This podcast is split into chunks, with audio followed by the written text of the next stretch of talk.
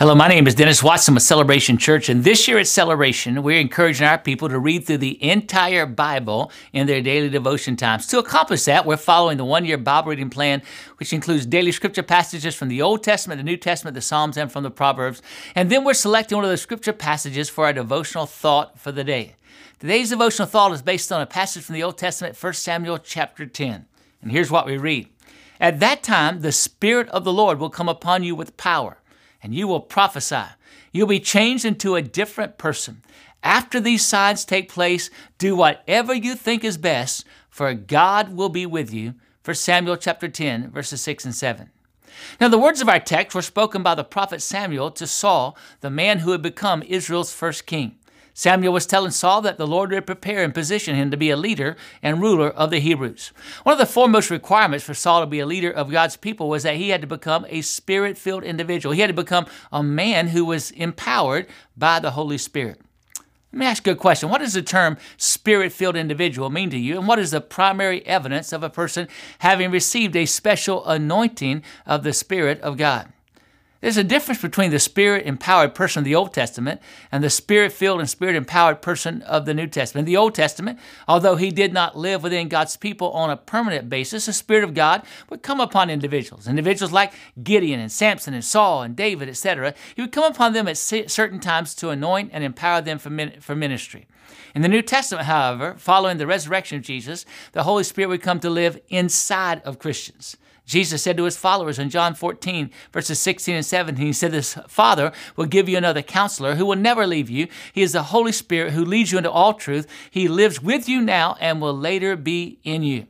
And that prediction from Jesus came true on the day of Pentecost when every believer was indwelled by the Spirit of God. Now, every Christian has the Spirit of God living within them. The Bible teaches that the moment of conversion. We are born of the Spirit, John 3 3. We're baptized by the Spirit into the body of Christ, 1 Corinthians 12 13. We're indwelled by the Spirit, 1 Corinthians 6 19 20. We're sealed by the Spirit, Ephesians 1 13 and 4, chapter 4, verse 30. And, and we also receive the Holy Spirit as the earnest or down payment for our eternal salvation. Those are initial experiences that Christians have when the, with the Holy Spirit when they are born again. And then there are continual experiences that we have with the Holy Spirit as He leads us and guides us and and directs our lives. Actually, those who followed Jesus had two different types of experiences on the day of Pentecost. They were indwelt by the Holy Spirit, Jesus said, just as Jesus had predicted, but they were also filled with the Holy Spirit. The Holy Spirit came into them and he filled them also to overflowing with his presence and power. Uh, read about that in Acts 2. The filling they experienced was what Saul experienced when the Spirit of the Lord came upon him. They had supernatural power that was witnessed by others. Jesus declared in Acts 1 8 that supernatural power in one's life is the primary evidence of being filled with the Spirit. Uh, the early Christians were also motivated, empowered to proclaim or prophesy to those around them that Jesus was the Son of God and Savior of the world. You see, the primary characteristics of spirit filled individuals are that they have power power to resist temptation, power to be different from the world, power to overcome the devil, and then they are compelled to proclaim to others the gospel and the goodness of God. I have another question for you. Are you living the spirit filled life on a daily basis? And if not, why not?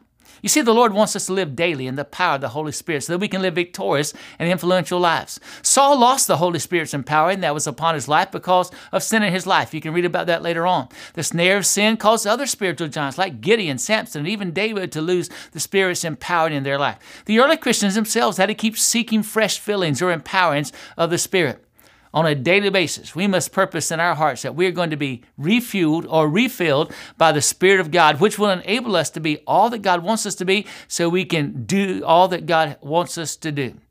As you pray today, Ask the Lord to show you what is keeping you specific sins, unforgiveness, a lack of surrender, etc. What is keeping you from being filled with the Spirit and seek His forgiveness and cleansing. Also, pray for a fresh filling of His Spirit. And then, thirdly, pray for opportunities to proclaim the gospel and God's word to others in the power of the Holy Spirit. Thanks for joining us today. Please join us again tomorrow as we continue our journey through the Bible.